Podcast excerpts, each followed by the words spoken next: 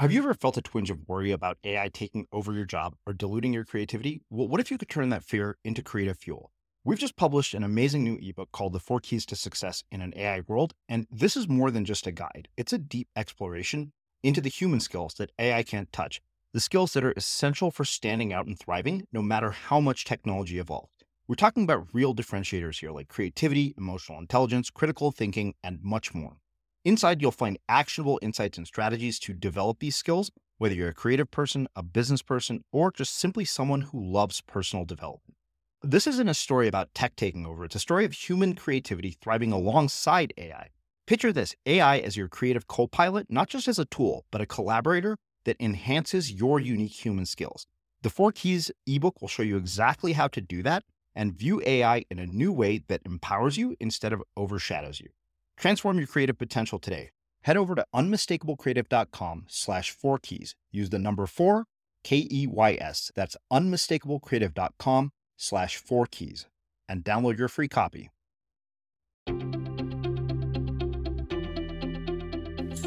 I'm Srini Rao, and this is the Unmistakable Creative Podcast, where you get a window into the stories and insights of the most innovative and creative minds who've started movements, built thriving businesses, written best selling books, and created insanely interesting art. For more, check out our 500 episode archive at unmistakablecreative.com.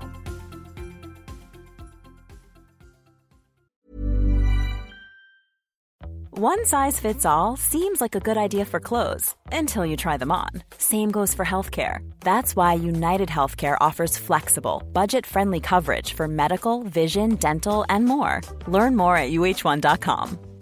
Hey, I'm Ryan Reynolds. Recently, I asked Mint Mobile's legal team if big wireless companies are allowed to raise prices due to inflation. They said yes. And then when I asked if raising prices technically violates those onerous two year contracts, they said, What the f are you talking about, you insane Hollywood ass?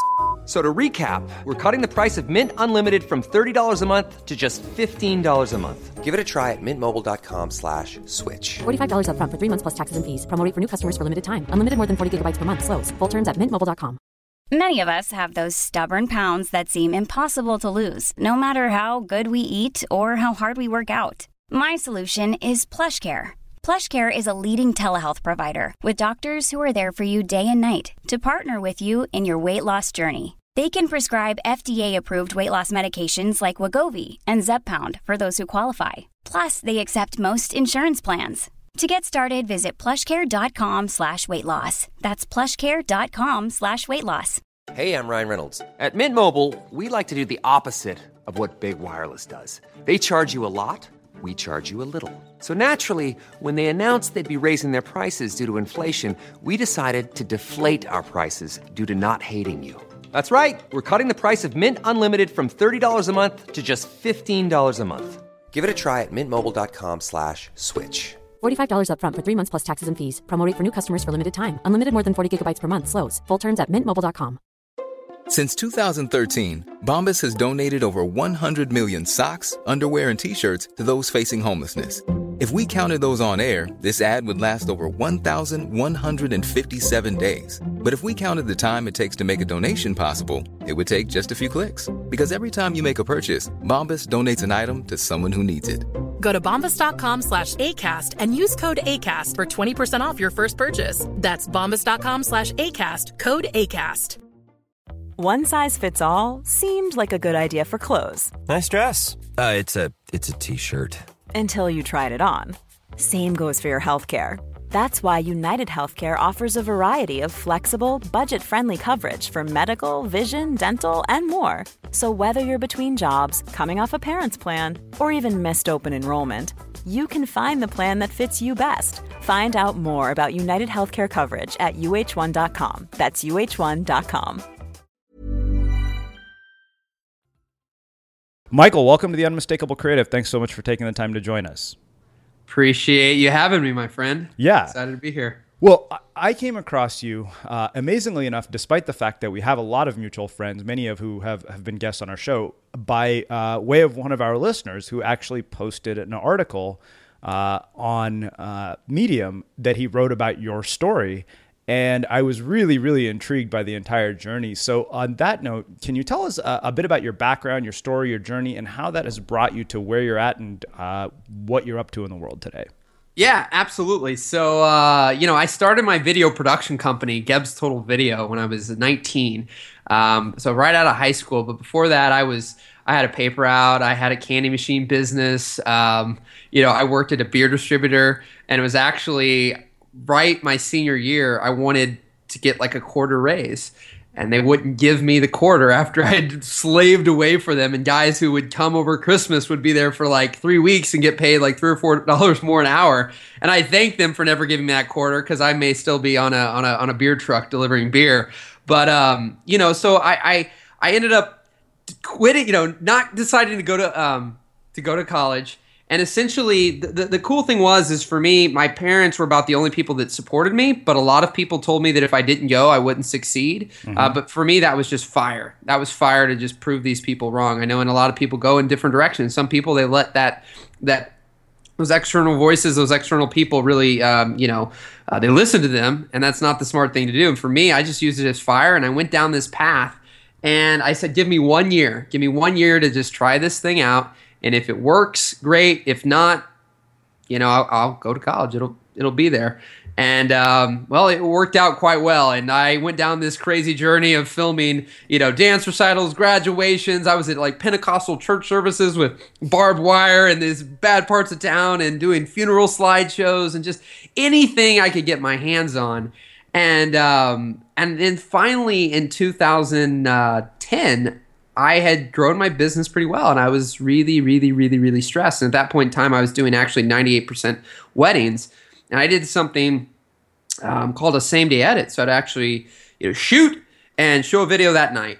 And I was also doing a ton of other videos though, and so I was like nine months behind on delivering people's wedding videos, and I am not never been proud of that, but uh, it was what it was, and so I was afraid to go to the movies, answer the phone, my email, because I was waiting for emails of of irritated, you know, brides and grooms and their parents and whoever else wanted to get a hold of me. Um, and it was actually uh, Zen Habits. I, I, I found uh, that website and in reading that website, you know, it just talked about simplicity and, and minimalism. And up until that point, I had spent so much time, you know, focusing on materialistic things. And um, I wasn't experiencing life. I was missing everything in life, really. I mean, I was just pouring everything into this business. And uh, then I found Tim Ferriss's guest post um, that was on that site, started reading his stuff. And uh, in 2010, you know, I read the Four Hour Work Week, and it really it, it changed my life. And within two months, you know, he announced the launch party for the Four Hour Body,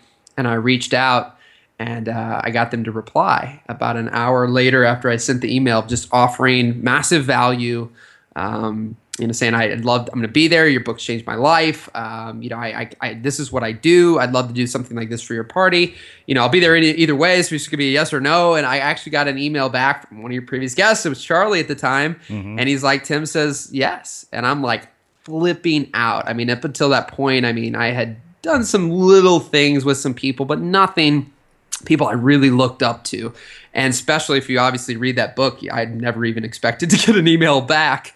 Um, but they replied. And a few days later, I flew out to New York City. I met Tim, um, met a lot of other people. I met Lewis Howes, who I ended up working with years later, and, and some other people there at that launch party. And uh, I, I, actually went and slept on the baggage claim uh, that night because I had to shoot the next day. And um, you know, from that point forward, we've we've gotten to work with some pretty incredible people from from Tony Robbins, and I've done some with Lewis Howes, and you know, Tim, Tim Ferriss, and and Pat Flynn, and Marie Forleo, and um, been to Necker Island three times with Richard Branson, and so it's been quite a, a ride from that you know decision to to you know reach out to Tim Ferriss, and then getting that yes, and then from that point forward just all these doors started to open. But I, I mean, a lot of it was me always just providing value by potentially offering up a free video. Mm-hmm. Um, and then from there, I've now transitioned to offering kind of my inspirational stuff that I do because I love to inspire others to kind of achieve the impossible or, you know, believe that anything is possible. Because for me, when I started, it was five hundred dollar jobs and like you know stuff in my backyard. I didn't. It wasn't even that I I didn't believe anything was possible. It was just I wasn't even aware. Mm-hmm. And just now there is obviously limitless possibilities, and uh, getting to see people kind of light up and and realize that is is awesome. So. Mm. Well, let's let's go back to the beginning of this. Please, yes, uh, a lot there. let's start with uh, the beer truck and and the candy machines you know, one of the things that I'm always really interested in is looking at how early influences and early careers mm, yes. shape what we end up doing in the long run and the things and the lessons that we brought from those. So I'm really interested in in how those early experiences ended up playing in a role and, and you know how they impact how you do your work today. Perfect. Yeah. I mean, you know, it really really started when my parents moved into this uh, there was a football field overlooking our house and I was like can I cut a hole in the fence and like sell hot dogs and popcorn to the opposing team? And we kind of joked about it, and of course, like most people, I didn't do anything with that. Um, but it kind of started there, and then I, you know, I ultimately wanted to keep buying all this stuff. My mom loved shopping, and I would go with her to the mall and stuff, and then I would essentially always want to be buying stuff. And finally, they were like, "Look, we're not going to keep buying you stuff. You're going to have to work." And it was crazy because like I was ten at this point in time. So we I got this paper out. And from that point forward, I mean, we ended up with cell phones and internet and computers and all these things because I would agree to like pay half mm-hmm. of these things. So it's like, oh, can we, can we get this internet thing? Oh yeah, well I'll pay half the bill, you know. And and so those early days of just you know my parents kind of being like, they weren't loaded by any means. My my my dad works at a cemetery. Um, my mom cleans houses, and so um, they've always been supportive of supportive of me, but at the same time they they had me realize that I had to kind of you know somewhat fend my fend for myself. They weren't just going to buy everything for me and do everything for me, and so you know I, I started ten with that paper out, and from there something that has is is um, come through in everything that I do and what I do today. Looking back, is that for me, I always went that extra mile. So all we had to do, I mean, I could set the paper down in the in the sidewalk. But my dad actually used to help me, and I can't remember fully. I'm I've got to say just from gut that it it was him because of how he. it's crazy, man. I don't know how you do. I'm weirdly getting emotional here. I've never really told this story as I'm saying this exact thing, but you know, my dad is so passionate about the cemetery, and for so long, I never really understood it. Um, and I always because he's he loves making movies and he's an artist and he's a, he's a creative himself, but he's never really pursued his dreams of, of doing all that. And when he helped me with the paper out, you know, we always would open the doors, put it inside the doors, and, and do all these things to go the extra mile. And I still have people today because I walk with my grandpa at the mall all the time now. And there's this one lady that I used to deliver paper, and she'll still say things about I was the best paper boy that they ever had. And I've transitioned that into from the working at the beer distributor to everything I've done in video production to everything I'm doing now with with coaching and training and inspiring people mm-hmm. is that I always do my best, but I always encourage others to do their absolute best, regardless of if how much they're getting paid or anything like that. So, um, yeah, yeah, I've never really told the story that way, but um, yeah. So, wow. So your dad worked in the cemetery. I mean, it sounds like to me you, have grown up with almost a blue collar work ethic that mm-hmm. has shaped and influenced everything that you've done. Yeah. Uh, this is out of personal curiosity. What does your dad do in a cemetery? Well, he does everything there. He mows the entire cemetery, mows all the grass there. Um, when somebody needs to get buried, he's digging the grave and, and burying them. I mean, he's the only one there at that cemetery. So everything um, every he does it all. He does it all. I mean, that's that's that's really it. Basically, the biggest things though are cutting the grass and keeping it looking, you know, um, keeping it looking nice, and then from there, you know, having to bury people. So. Um, Let me ask you something about that. You know, I think something that you said there really struck a chord with me uh, in a very odd way. You said your dad is actually passionate about that work, and I think that a lot of people might look at that work and not be grateful for the fact that they're doing that kind of work. And I, I guess the question for me then is how do you find gratitude in situations that are less than ideal for you? Because I, I think that, you know, when I compare that to some of these people listening, they may think, oh, my life sucks. But it's like, okay, maybe not. Does that make sense? I realize. Yeah, no, it does 100. percent And it's funny because you've just given me even an awareness that I never really connected the dots to before. Actually, you know, because for so long, I mean, I, I had let go a while back, but for so long, I, I didn't I didn't understand why he poured his heart and soul into that when in fact I felt like he got almost nothing in in return. I'm still kidding because I just really passionate about my my family and um. But what's interesting is he recorded these little like you know documentary style things with this this camera that we had and was kind of filming himself. And one time i just kind of opened it up because he we never did it much with it. And I, I pulled up one of the clips and you know the thing about it was is he's just like he just wants to sorry man this is crazy. I've done like a million interviews. Um and not really ever had had this come up. Um, and so you know, he said this this thing of just you know these people have their loved ones get buried there, and they want a place to be able to come to that you know looks amazing for them.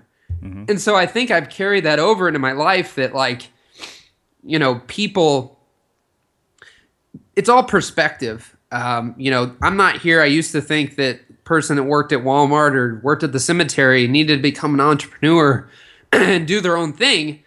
And the reality is, is that's not for everybody. I'm not here to tell the Walmart greeter who loves greeting people at Walmart that there's something better for them. And I used to think that, mm-hmm. and and now it's just like to each their own. whatever lights you up. But if you're not lit up, and if you're not doing something you're passionate about, there is a way to do something that you're passionate about and that you do love. But what that is is not for any of us to tell someone. You know, they have to figure that out.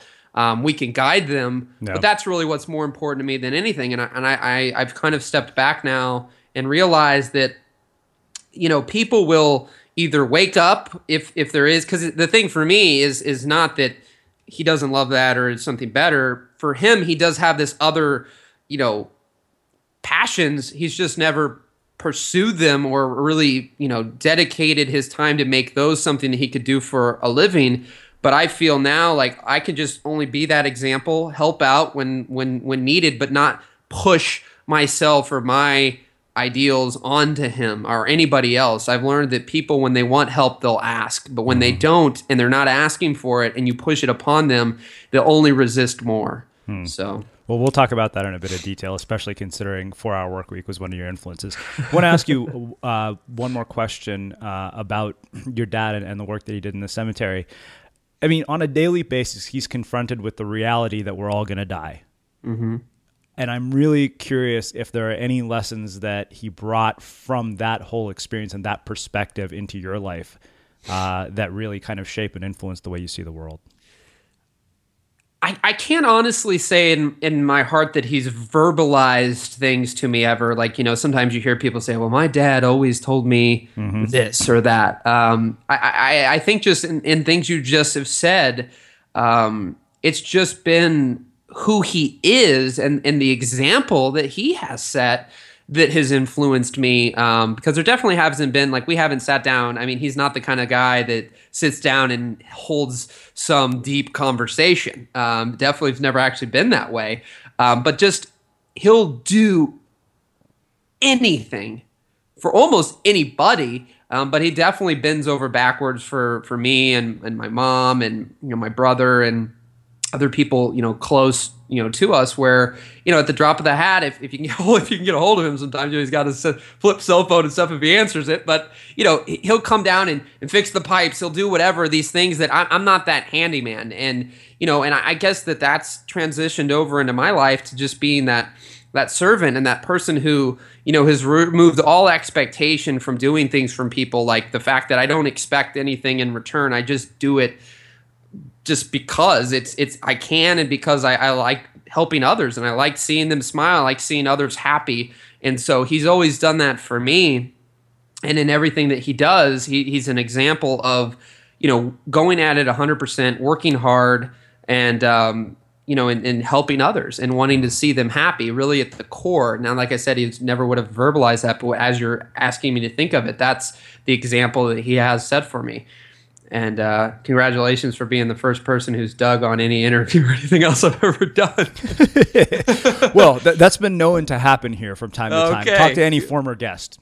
Good deal. I love it. Uh, so let's do this. I, I want to talk about the decision not to go to college, Yeah. and not specifically the decision itself, but the ability to tune out those external voices and turn them into fire. I want to know how you did it and how we can, because I think that to me, you're always dealing with the external voices of you know parents, peers, society, uh, and people who are always questioning whether you're going to actually succeed with this crazy, wild-eyed dream. And then you're dealing with a voice internally, also that often it becomes one of self-doubt, fueled by the external. And I'm really interested in how you've turned that all into fire and how we do that.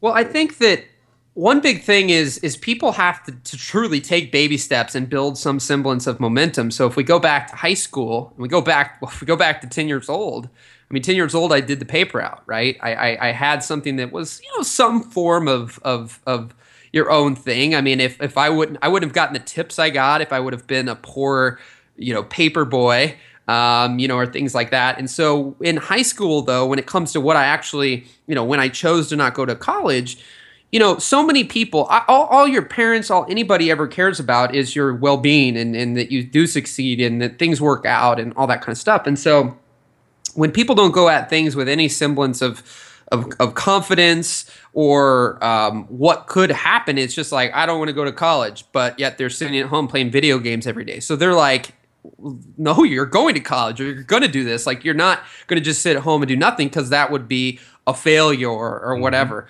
Um, so for me, I mean, I had had I had begun to make money in high school doing video related things. So my very, very, very first thing, believe it or not, came from my father because of a funeral home. And so honestly, my dad got me the job at the beer distributor because it was right next to the cemetery. And then the funeral homes associated with my dad knew that we made some of these little movies in, in high school and they wanted to know uh, they were getting into this thing, these slideshows, and just wanted to know if we would be able to do that, or if we we had you know the ability to do that. And so you know we I started to make these slideshows in high school, and so like my my junior year, I made like four thousand dollars doing these slideshows, but I didn't have to seek out. It was just like it happened. I was messing with this technology with the movie stuff. I knew how to make make the slideshow. So I made the slideshow, and they were just feeding me the business. That one funeral home, so I made like four thousand dollars. And then, um, you know, my senior year, I made eight thousand dollars from video related things. So I did slideshows, I filmed some school plays, um, I made a video yearbook for my senior class where I interviewed all the kids and then put them all on a DVD. And um, believe it was that year I filmed my very very first wedding um, which was in like May of 2004. And then I think I might have filmed one more that year, possibly. Um, and then in January of 2006 was when I did, I mean, I graduated in May of 2005. January 2006, I was in a bridal show and I booked about 12 weddings at like $800 a piece. Um, and then May 1st is when I opened the doors to this um, this studio. So from May 1st, I stayed at the beer distributor through the summer, and then I actually got a job. Well, I helped my mom clean houses up until like maybe June of the following year. So a little over a year, I helped her clean houses while I was dabbling with this whole video thing and figuring out. And the biggest chunk was the, you know, the um, the bridal show really helped. But the thing was, when I went to tell them that I, I didn't want to go to college, you know, in my senior year, I'd already been making some money in this this space.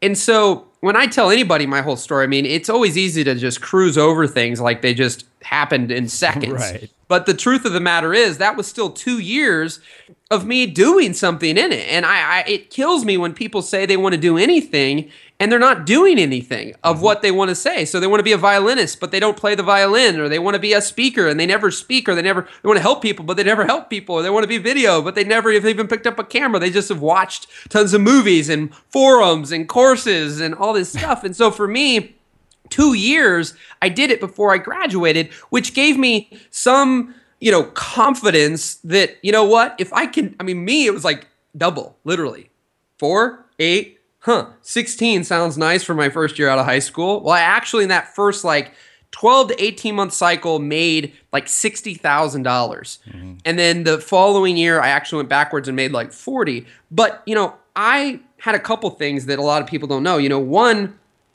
I mean, I didn't want to go to college, honestly. So that was one thing that, like, I, I knew I had this year, so I had to give it everything I had. I did live at home, um, but I did get a loan as well, and my parents co-signed on that loan. And if I, quote unquote, I guess defaulted or didn't pay it, then they were going to be liable for making those payments. And realistically, that wasn't going to probably work out too well. And so if they couldn't make the payments either, then their house would be taken away. You know, all this kind of stuff would start to happen. So I had these these external things for me that made me just like so motivated to make this work. But it also started with the two years of doing something in it. So it just seemed like, look, I mean, really, the making $16,000 was going to be enough for me to go, okay, this is working. I can keep moving forward. Mm-hmm. Um, but it came a point just like a month and a half in after we really opened the doors this uh, building that I rented that, you know what, I'm making more in a couple days with this video stuff than I would make in a month of helping my mom clean houses with her, you know, in the in the in the couple days a week. And so it, I think I was like two or three days a week I would work, and I'm like, you know, I, I need to stop this because, you know, in those extra, you know, whatever it could be, 24 hours potentially, I, I could probably go achieve a lot more. And I think that you know that all in mentality. Now that was my personal situation. Obviously everybody's different and mm. some people have always liked to well you're not married. You don't have kids. You don't have this. So i've made it a mission to like find all sorts of scenarios of people. Right. and you've probably through your interviews have seen everything and it's oh, just yeah. like there's always it's just an excuse. It doesn't matter how old or how young there's always things you'll tell yourself. Because then when i started the biggest difference between me now at 28 and me at 19 was I'm really young. Nobody's going to take me seriously. Who's going to pay me a lot of money? I mean, all these things. And the biggest difference now is my mindset. And that's what I really help with people with today is the mindset because there's so many creatives mm-hmm. in general, the title of your your podcast, that they're outstanding at what they do. They know everything they need to do. They've learned, they've watched every you know course. They've or they've bought every course watched every course. They've listened to every podcast. They've done everything. They maybe even have the four years of college but they just haven't taken any action because they don't believe in themselves and they think there's so many other people better than them.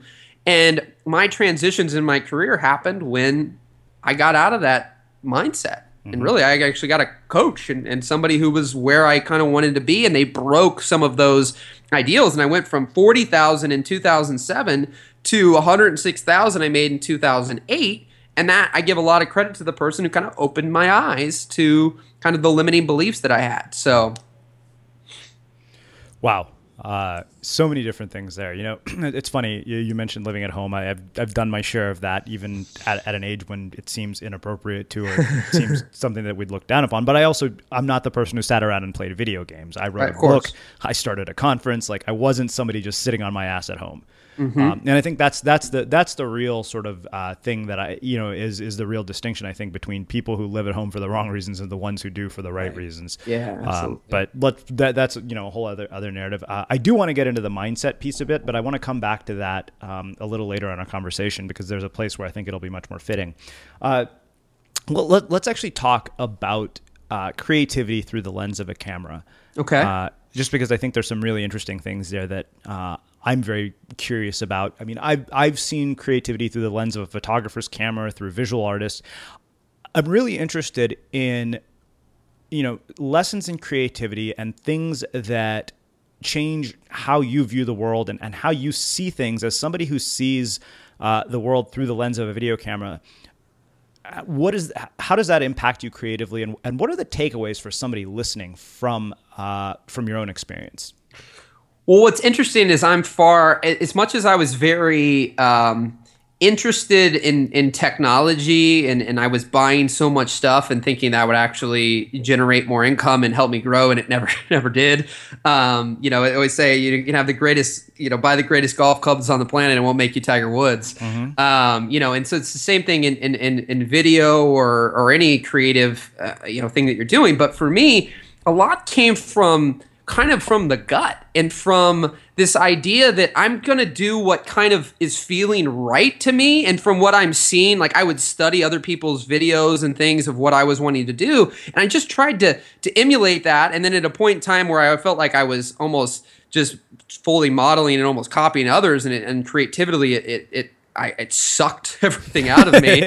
um, and then I just became my own and just kind of took bits and pieces from everybody. And then that true from myself and just it became me and it was only me. I mean, there was influence, which mm-hmm. I think we all have influence from somebody um, now in this day and age and always will moving forward because there's almost nothing that's fully fully original. There's some influence from somebody or something that came before us. But for me, in regards to seeing things through um, a lens, there's actually an interesting thing for me because what I've been learning um, is that for me, I kind of fell into all that. And it probably was a byproduct of what you dug at earlier with my youth and the fact that we, you know, made these little movies. I mean, my dad was making Super 8 things, you know, back when I was born. But I don't think I was ever like, I'm the video guy. Like, I never really was that way. It all just started to kind of fall in place because, man, I loved everything. I thought I was going to go to school for kinesiology and become a personal trainer, like Bally Total Fitness. And mm-hmm. like,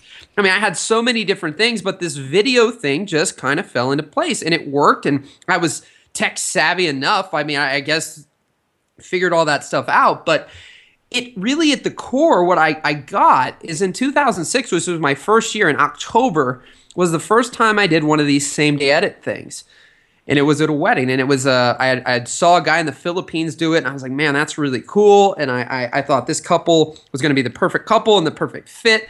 And so i did it. But only hindsight being 2020 can i look at everything i did in my career in, in video? It boiled down to loving the interaction with people just like i did with my paper out and that's what i'm doing now. So the vehicle happened to be video but for me like I wasn't. I, I mean, I, I, there's a version of passion that obviously was there, and that's why I succeeded with it. But at the same time, my passion was more for the people. I I know with every bone in my body from the conversations I've had with with Tony Robbins and other people that they weren't hiring me because I was the best video guy on the planet. Mm-hmm. I did really. You, you need to have levels of quality, absolutely, but they were hiring me because of me as a person. And I believe that my connection with people is what I really loved. I don't know if this is answering you through your lens because I'm I'm trying to kind of get at it. For me, creativity, you know, I, I I don't see myself as that like true creative in the sense of the art form of of video. Mm-hmm. Is more as a person that loves connecting with people, and video happened to be that vehicle that allowed me to connect with people and um, and if I wasn't, I didn't enjoy it. So I didn't enjoy going to a wedding and just showing up all day and then coming back and edit. That's why I got behind mm-hmm. because when I did the same day edit, I got to show that to two or three hundred people, and they would flip out, they would laugh, they would cry, they would run up to me saying they want to get married again, or they're they're getting married next week, or am I available? Like all these things, and I love that, and I fueled off that.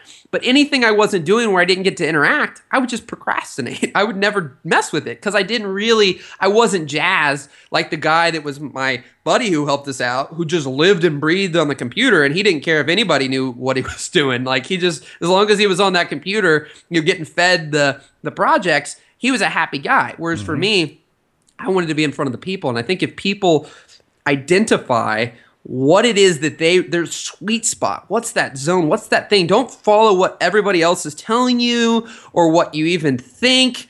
It's just like go with go really look inside and find out what that stuff is that you truly love out of all these things that need to be done. Because some people like even in the video space i was just on, on a coaching call and you know the guy was saying some stuff and it was like well do you, you know to run your own business you got to be more than just a guy who loves to shoot video or edit and if you're not willing to learn and do some of those other things, become more of a video marketer, a guy who really can help a business understand why video is important. Same thing for a graphic designer, a web designer, you know, all these people. You know, a lot of people do truly love with every bone in their body just the actual art side of it of creating or of, you know, drawing or doing the video or taking the photos.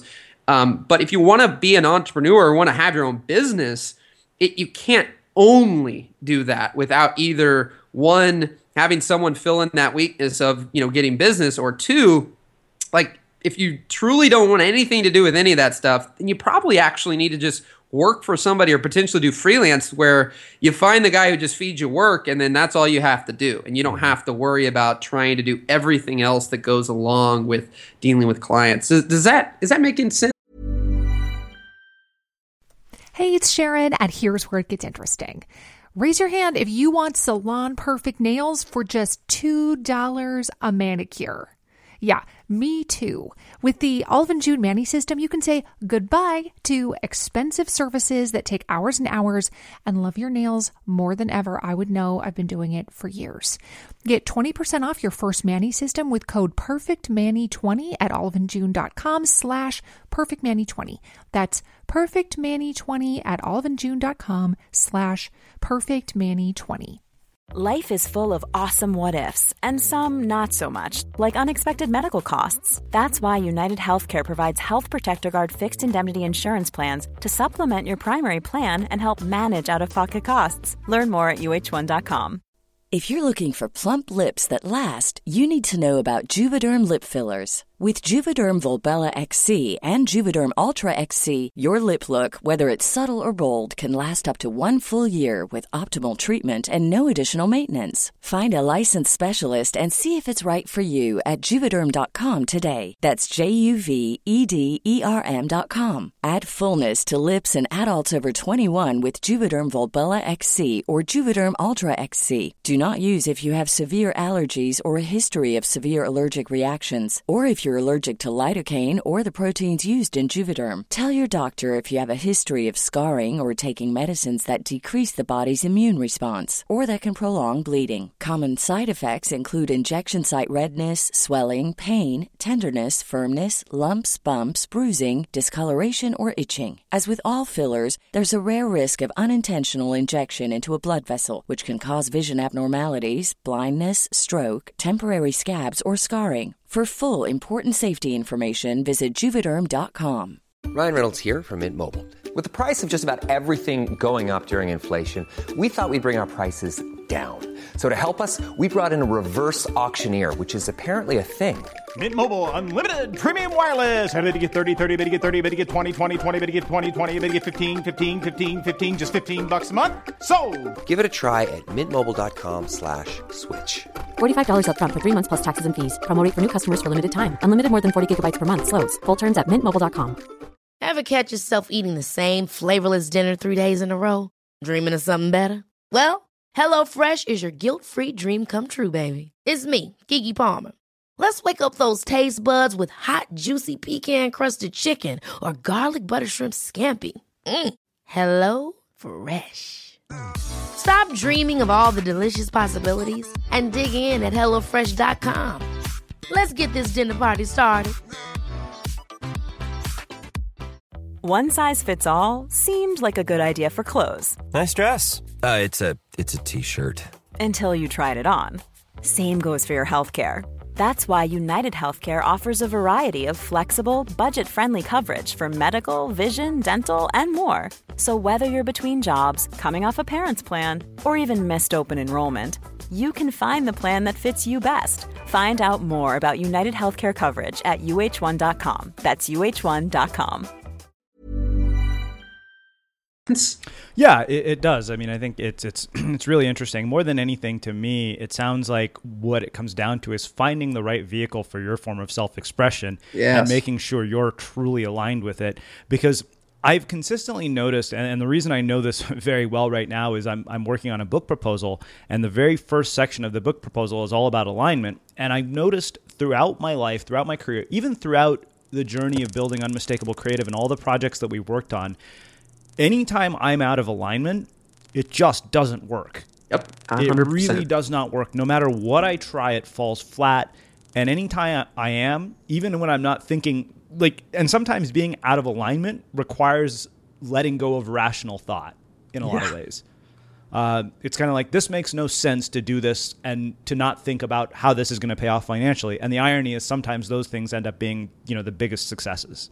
Well, I, I truly believe from the bottom of my heart, it's the thing that you're willing to do for free every day forever that you can easily turn into something you can make money with. It's mm-hmm. the thing that you're doing for the sake of some guy that's sold you online, the amazing salesmen who are out there selling everything under the blue moon that I know we can go on a, a, a rampage about.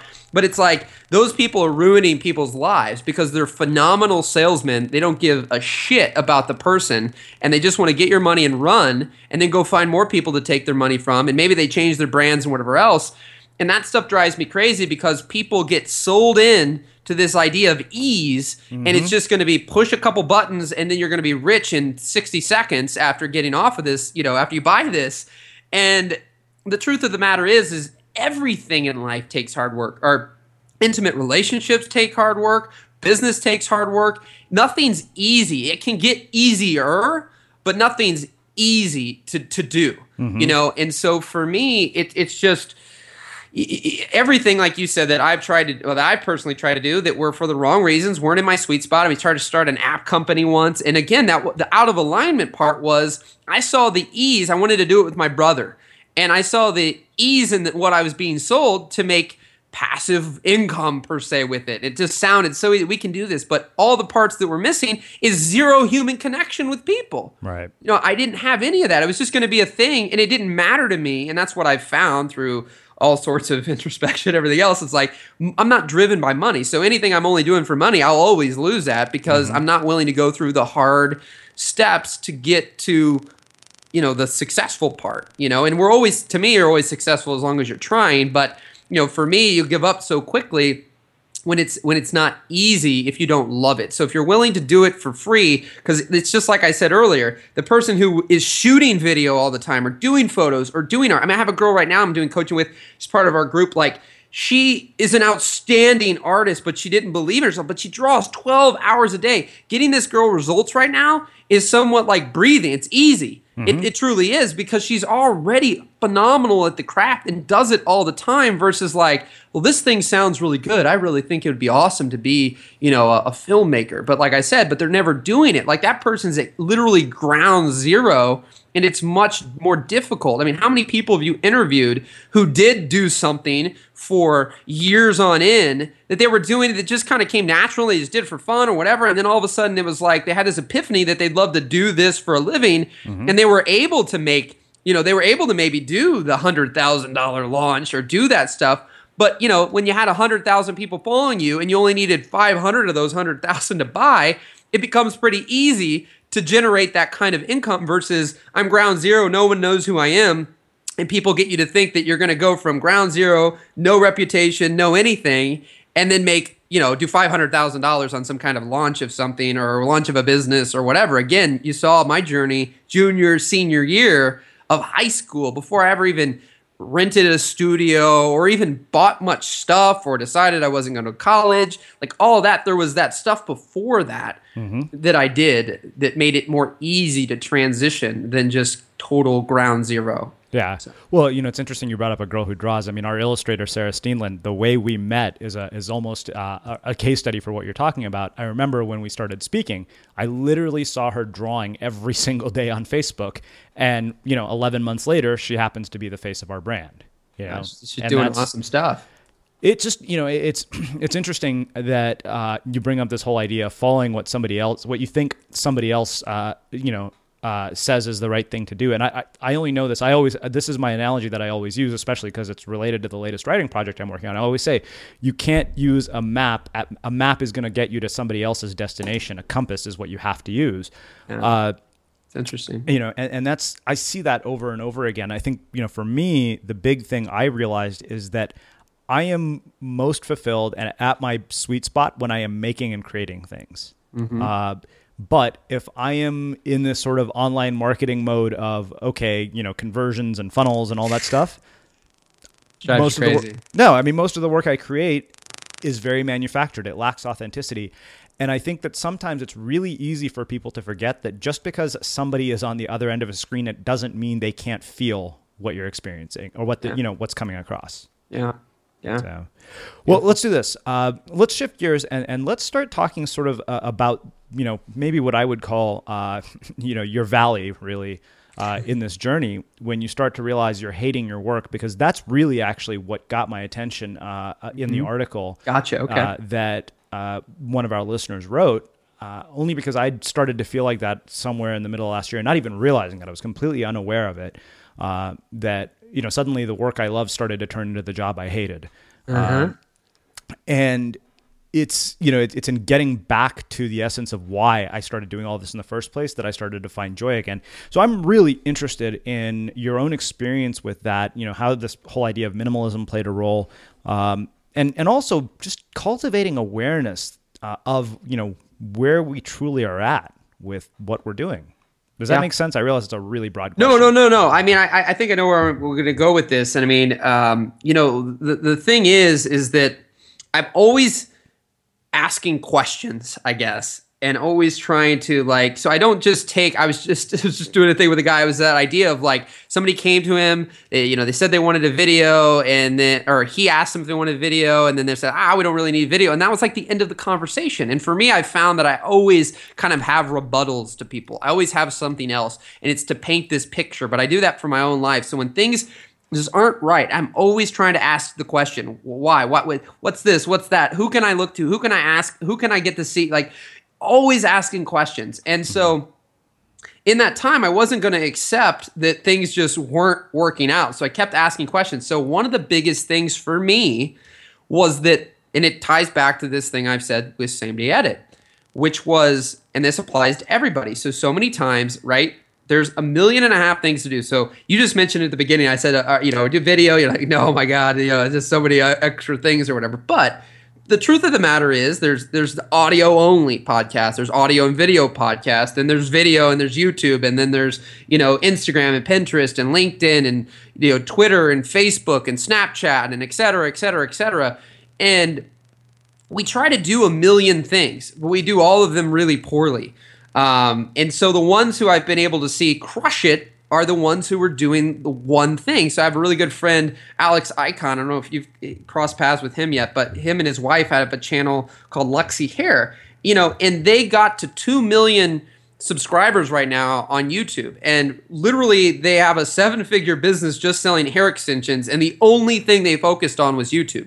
Now, they have some big Facebook and Instagrams now, but they weren't trying to build their brand and their business with 180,000 different things. They just did one video a week on YouTube and they served and they helped. So for me, in my business, I was doing literally an intro, like highlight video, pre ceremony, a ceremony, a photo session, a reception, a love story, a full ceremony, full reception, a same day edit. And God, there was probably a couple other videos I created for people. And this was for one, you know, couple. I would create all these different videos. And then I would see some of my couples at a wedding and I'd say, How's everything going? And they actually did have their DVD. And I'd say, Well, well, what do you think of it? How do you like it? And I had these couples telling me, Oh my God, we, we love it. It was so great. We love, love, love the same day edit.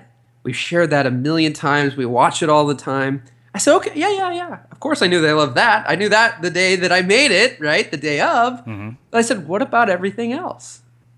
Ah, well, I mean, it's fine, but I mean, we really haven't even watched it yet. And I'm like, six months they've had their DVD. They haven't watched anything but the thing I got done that day. Mm-hmm. And I'm like, but the thing I got done that day was also the thing that I loved. It's what brought me the most joy. And so what happened was like this epiphany, and it came around Zen Habits and Tim and all these things around that year when it was just like I couldn't take it anymore. And I just made this decision to remove more or less everything except for the same day edit and then this basic ceremony reception because I, I thought man i don't you know in their highlight this three and four minute video i wouldn't have all their vows or the speeches at the reception. So i wanted to make sure they at least just had that. But that was just so basic. I, I paid somebody a few hundred dollars to get that done. It was easy. I didn't have to think about it. And then it brought me now back to my zone my sweet spot.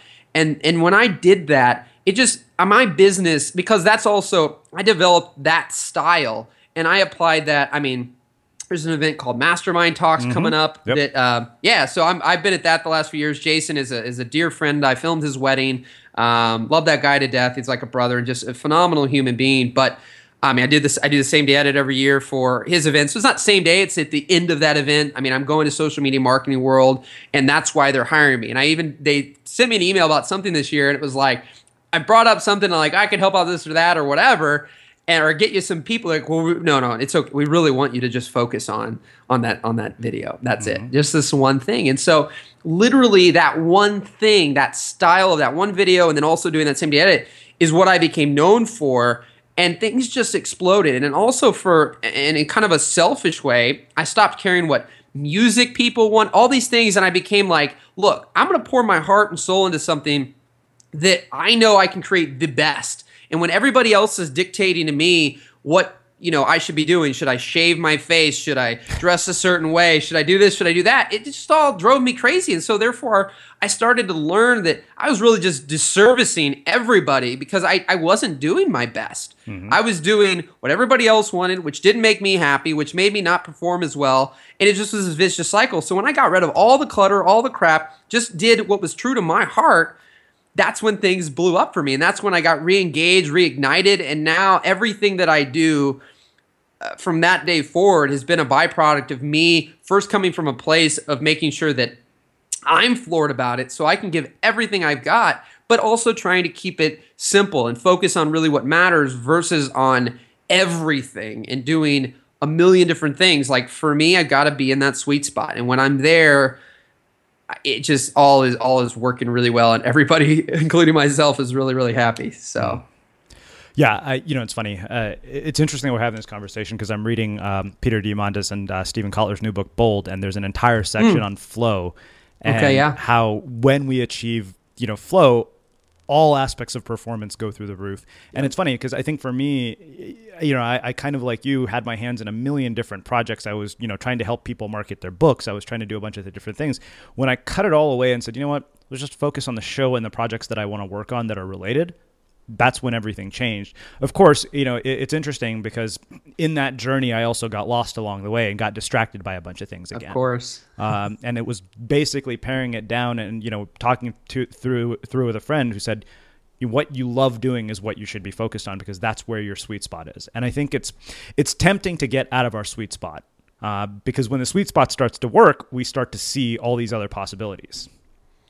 Yeah, well, we'd have to have a whole other two hours to yeah. explain all the all the all the rabbit holes I've gone down. Because I mean, we all know the shiny object syndrome, oh, yeah. and you know, I, I've been I've been just as susceptible as anybody else. And when I get the tunnel vision, though, and I mm-hmm. focus on that sweet spot, when I get in my zone, that's when things on all aspects, like you just said, light up. And and I think that sometimes, though, it's the fact that we truly don't believe enough mm-hmm. in ourselves and in that future of what that sweet spot is that that's what distracts us to do all these other things yeah. and it's more because of the great salesman again who can sell the ease and we go back to sometimes oh god because sometimes obviously we all no matter what will go through this and we always go through it is when ease is sold to us really compelling and we know how tough things are right now it's very easy to go ah, maybe, maybe, maybe that thing, you know, can be that that that thing that I can cut years off of this process, you know, mm-hmm. and but if you can ignore that and just stay in the zone, I mean, just like yourself, man. I mean, I'm scrolling here as we're on this call. I mean, it's like God. I mean, it's just this this this just plethora of amazingness that you have here that could have never been built had you just bobbed and weaved every other day doing something different, right? You stuck with something, and now I'm sure that the results and the things that you're getting are outstanding. I mean, one, you've already, you know, gotten to, you know, connect with some of the most amazing people on the planet. And so it's just, but you don't get that. People don't take you seriously if you've just done one thing usually you know mm-hmm. what i mean mm-hmm. you have to have that that body of work and sometimes that's having a body of work when nobody cares yeah nobody's looking at you nobody's paying attention those years of just doing it where it's it's it's it's it's because you love it mm-hmm. and then from there when all of a sudden that big win that lottery happens for you you know boom you've got that that stuff for people to go back on and it's there and it thrives and it explodes so so, speaking of which, uh, you know, there's two things I want to talk about. Uh, one is is something that we were talking about at the very beginning of our conversation about, you know, not believing that everybody is supposed to go be an entrepreneur or go quit their job or whatever, Yeah. which is interesting because I think on some level, and I don't think that that was Tim's intention when he wrote the Four Hour Work Week. I highly doubt it, and yet that's the that's the narrative that's been perpetuated. And this is a question I've asked a lot of people. Uh, you know, there are times when I feel that that narrative has actually done more harm than good and has made a lot of people miserable because they mm. feel like they're missing out on something. Well, if, if you mean as well, I think another thing that you know, unfortunately, it's again, it, it's it's some version of a of a bait and switch, and and not an intentional way necessarily, of course, from Tim to do what it did, but that idea that also that title has sucked people into the fact that they think that that's the core truth at well. Right. Which is like you know my goal is to only work for which which what's really the core is can you do what i just said as well? Which is like for me what i ended up taking was the stuff like let's remove all this clutter. Let's mm-hmm. remove all the things. And so it's not about the fact that I only work four hours, but I did go from 100 hours down to, you know, 25 or less hours for a wedding. It wasn't four hours. I wasn't going to be able to be like, well, let me show up for your ceremony. I'll leave and then I'll come back a couple hours later. And by the time I get done, I've only really shot at your wedding for, for four hours or, you know, anything like that. It was just trying to be more strategic about your time and the things you do, that kind of that 80 20 principle. That's what I took away. But I know so many who have even achieved it and they were bored out of their mind after they got to just the true four hours. It's like, what now? And you'll, I mean, you'll see that all over the place when people obviously achieve things. It's like, well, what now? Hmm. But yeah, I mean, that idea that they are missing out or there, there's more or the fact that things should only be four hours, like there's so much. And I've had that, man. I say things all the time in my videos and I'm like, all of a sudden somebody comes to me, so I'm like, crap, that's not my intention. That is not what I wanted. And so it's like you always, when we're out there, is is any form of authority or any form of being looked up to, Yeah. you do have to be conscious of what you're doing sometimes because, and you can't always control obviously all of it, but at the same time, people if, you, if you're not clear sometimes people interpret things in just the craziest ways and all of a sudden it's like oh my gosh i can't believe that that happened to that person or whatever. That's not that was not my intention. And then obviously the positives happen as well. Of course there's millions of you know phenomenal success stories out of out of tim's book as well but um yeah i don't know if that answered. I don't know if that Oh yeah, actually- yeah, no, Okay. it, it definitely does. I mean, I think that you're you're right. The, there's both the positives and the negatives, and uh, you you definitely get the wrong idea sometimes. Uh, you know, like you said, when we're in positions of authority, and I, I can tell you, I know at times I've perpetuated the narrative almost to a fault, and I've said, you know, maybe I'm wrong about this. Mhm. Uh, maybe Yeah. everybody shouldn't live this life, and that's that's uh, and that's you know I, I, that's that's one one conclusion I finally realized. Like, okay, maybe you know approaching things this way isn't for everybody.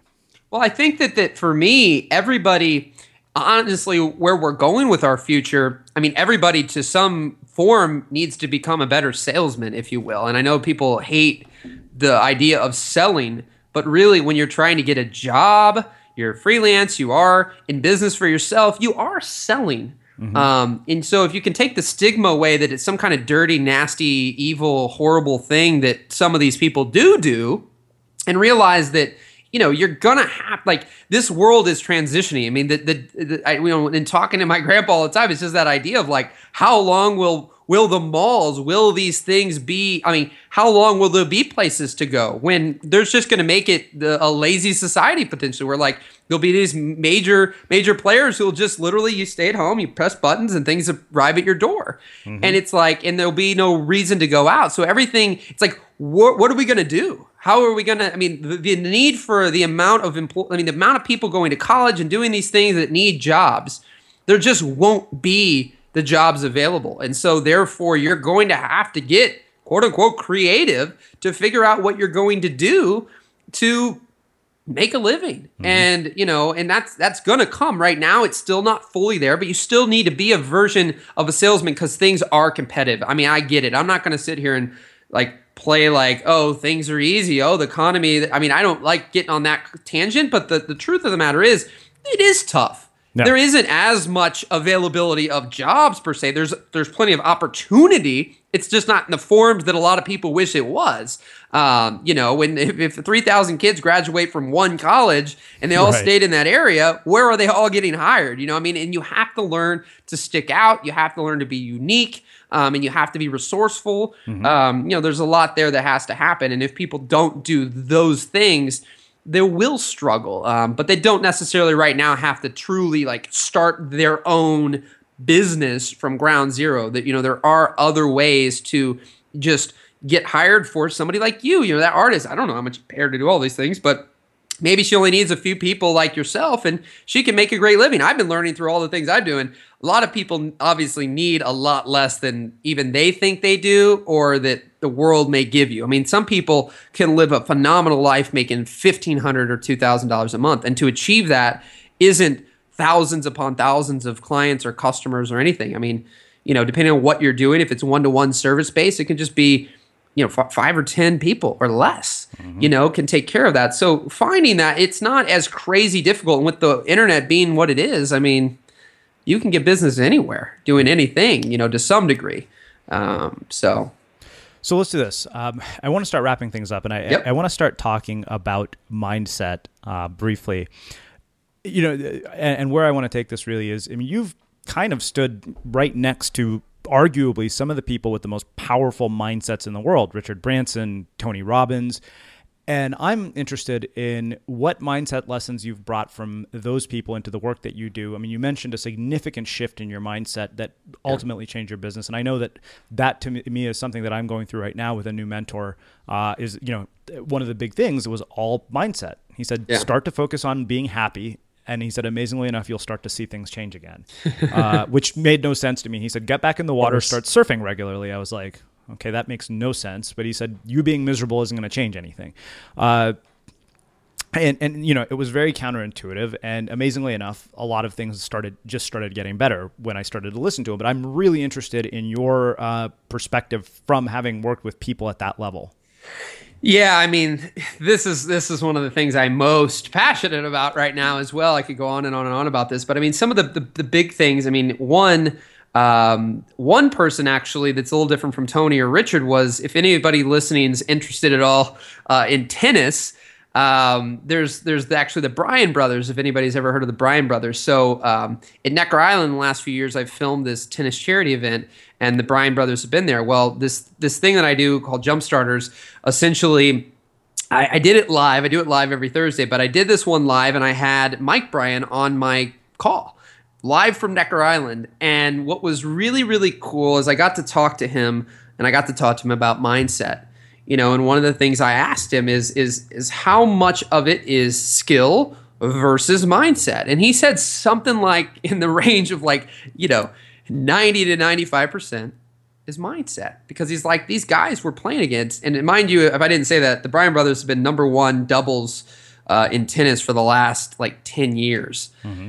and so the thing about it is is he's like these guys are practically equally as skilled as we are but it's it's it's that mindset that gives them that edge upon those other other players because all it takes is somebody get underneath their skin and they get off a little bit and their whole game's off. I mean, that's what Tony did with Andre Agassi and all these other people. I mean, it's all these people, and some would argue the whole Tiger Woods thing right now. He, the guy's the same guy to some degree, right? That was outstanding, but he's all messed up in the mind right now. Mm-hmm. You know, he still has that skill set. So for me, being around these guys um, especially Tony, and seeing the different versions of like even him and being around him, he's able to truly do what he what he preaches with the you know getting into state.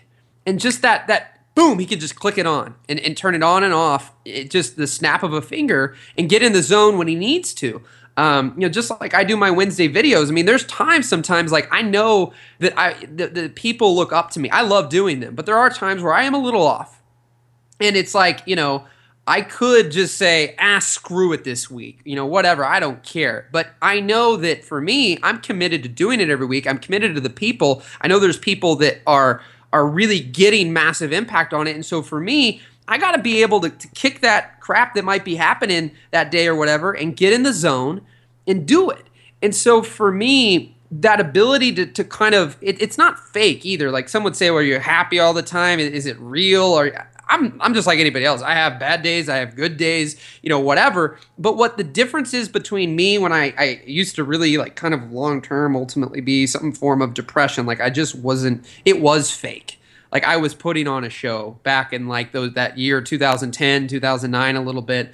Um, the biggest difference now is I do have that awareness of things and I can nip things in the bud much quicker now because I'm always I remember I asked I said I ask a lot of the questions. Well, now again it's it's an awareness of everything. And so trying to be very aware of what I'm saying, what I'm doing. I mean, I do the thing from Tim's thing as well, which is kind of the low information diet. I mean, I only try to, you know, people talk about sheltering their kids. I shelter myself.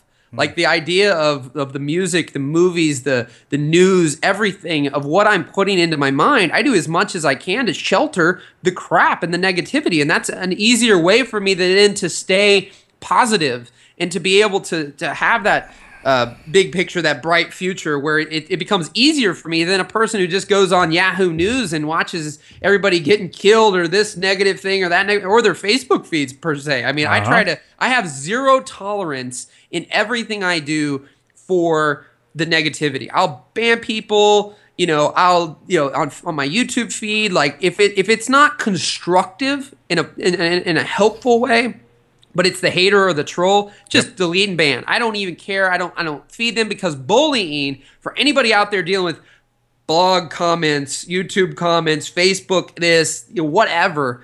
The truth of the matter is if you think you're crafting an amazing response to a troll or a hater, you are wasting every everything all your energy all i mean because you'll never ever they're getting exactly what they want when you reply. And it doesn't yeah. matter what you say they won't go yeah that makes a lot of sense. Sure man. They're just gonna fight you and fight you. They're like this is great. They're getting they're getting the attention they want right? So oh, for yeah. me i just delete and ban. I, I had zero tolerance for that. So you know the idea of all these guys, I mean, at the core, what you hear a lot of the main guys, you know, talk about, you just gotta gotta accept it. Honestly, I mean, getting to be around them, they just they're able to turn it on. Um, they're very disciplined, um, but at the at the end of the day, they just they have a high. It's, it's what I'm saying. It's basically a lack of the better words right this exact second, but this that idea of they have a high um, I like high ideal, I guess, or a high standard for themselves to where they're mm-hmm. not going to put up with that crap. And so many of us, from everything that you've heard today, was the fact that at the end of the day, I'm not going to put up with mediocrity or in my own life or in others feeding that to me. Like, and so I just do what I do to get rid of all that. And and I mean, a couple years. I mean, again, like we said at the very beginning when you talk about things in the past that were bad or didn't work out or, or, whatever, it just sounds like it happened in seconds, but it sure the hell felt like it was forever. Oh, and it also, in the time when it was a couple years, it's like I went through a period of time where I just had toxic people in my life. Mm-hmm. I mean, I spent a couple years just removing that, and that was difficult. I'm a non confrontational guy, I'm a people pleaser, but I've learned to build a little bit of a thick skin, but also I've learned that I mean, one big tip with confrontation for me had been that I learned from kind of these guys is for me, if there's, I shouldn't have to live with anybody in my life that I'm afraid to talk to or afraid to tell what's going on. And if once I go do that, one of two things will happen. They're either going to be welcoming and say, oh my gosh, and, and they'll talk about it and you'll get through it and it'll become stronger, or they're going to be a dickhead about it. And honestly, if they're going to be that, then they don't need to be in your life. Hmm. Because I shouldn't have, and I've had that. I've had people I'm scared to death to talk to. And guess what? Those things never ended up working out. And at the same time, if I let it drag, it's just, it's a weight. And I know so many people listening have lots of weight on their shoulders and they feel icky and they just you every bone in your body just feels nasty. I don't like people feel that way. I want them to feel light. I want to feel like they can float away and they're and they're and they're happy and they're because when you're passionate and excited and happy and you pour that into the things that you love, only good things can come out of it. But when you don't think that amazing things are possible, when you're not happy, when you're depressed, when you think the world's coming to an end, then things don't happen. And we had a guy on our call yesterday was exactly that. He was a guy who's like, look, for 40 years in my life, I just thought it was hell on earth. And everybody was out to get me and everybody else, and things wouldn't work out and all these things. And he's like, I made a decision that maybe he's like, for him, he even says he's not really religious, but he's like, maybe this is actually heaven. Maybe this is a good place. Maybe things can work out. And once he just made a decision and made a shift, he's like, things started to happen. And then one big thing that I told him that that I've seen now him being able to transition massively is from the word massive with imperfect action. Mm. And it's just so cool to see this guy go. Awesome things are happening. I'm making all sorts of new friendships and, and jobs are happening and all this because I don't care if it's right or wrong or it's perfect. I'm just doing it. So I'm emailing people, I'm calling people, I'm, I'm just doing these things and I'm learning along the way and I'm connecting and I'm building relationships. It's just a decision that he made to realize things don't have to be perfect all the time. You know, people could look at where you're at today and think that's where they need to be today. But you have, you know, he said over 500 episodes. I'm sure it didn't look anything like this on the first 50 episodes. No, you know, all. and so you just got to start and you'll learn as you as you go. So I, I hope that helps uh, helps people out. Yeah. So one last question for you, Michael. Uh, what do you think it is that makes somebody or something unmistakable? Unmistakable. Hmm. As in their own unique self. However you want to interpret it. How do I want to interpret it? Un- unmistakable. I mean, for me, unmistakable. If you're mis- I mean, y- y- truly to me, it's it's it's being it's being yourself. I mean, being you, there's a million people like you mentioned earlier that are starting podcasts and doing all these different things, and you could you could tell yourself that why will anybody care about me. And then so many just don't even start the thing they actually should because they're just sitting here comparing to everything else. And I look at the Home Depots, the Lowe's, the CVS and Walgreens and all these things and all the you know banks and gas stations and everything else and I think some people go to Lowe's over Home Depot because they like blue rather than orange. And you know, there could be people who've interviewed the same people as you've interviewed, but obviously already I already know, and I haven't got to listen to them or anything like that. You bring a whole twist and pull things out of people that just other people aren't because they're following a script, and that's what so many people are doing in life. They're following a script of what the world has presented to them, rather than just living their own unique script and their own unique story that they've created, so that they can be. Um, unmistakably different from you know everybody else that's out there and, and really stand out. So I I believe that you've got to be yourself, and when you do that, no matter how quiet, loud, big, small you are, you accept that. Um, outstanding things will happen for you. Wow. Well, Michael, uh, this has been absolutely fantastic. Uh, I can't thank you enough for taking the time to join us. well, I appreciate you having some me. of your story and your insights with our listeners. This has been I, I know at this point when I've got a hit on my hands, I think you're going to be a big hit with our listeners. Well, I, I am so grateful. I know you you really uh, had me on a little emotional roller coaster. Like I said, I uh, you dug some things out of me haven't been haven't been really uh, explored. So I, I appreciate. it. I'm very grateful for that. So awesome. And for those of you listening, we'll wrap the show with that. I'll link up everything Michael talked about in the show notes and anything else we've mentioned. So visit the website, and we'll close with that. If you like what you heard, the greatest compliment you could give us is to share the show with a friend and let people know what you think by leaving a review on iTunes. Thanks for listening to The Unmistakable Creative.